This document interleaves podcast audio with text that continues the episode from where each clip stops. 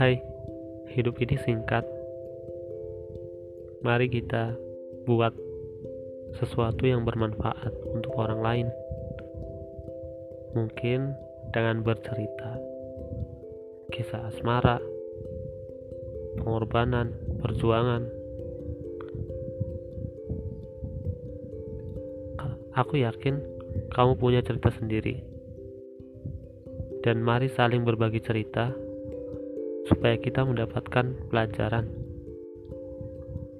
ketawa, dan bahagia. Semoga alam semesta mendoakan kebaikan untuk kita. Jangan lupa sarapan. Oke, terima kasih.